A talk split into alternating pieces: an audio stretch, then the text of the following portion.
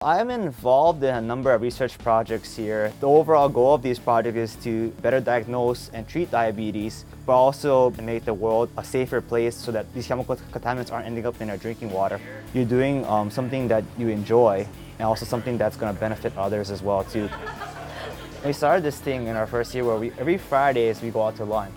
Talk about you know your students you're teaching your students, talk about your research, how your week went and what you plan for the weekend.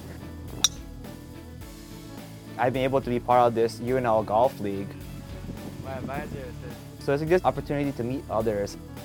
From day one, I enjoyed my job here as a researcher and a graduate student. Coming to Nebraska, was one of my best decisions I made. The experience has been great.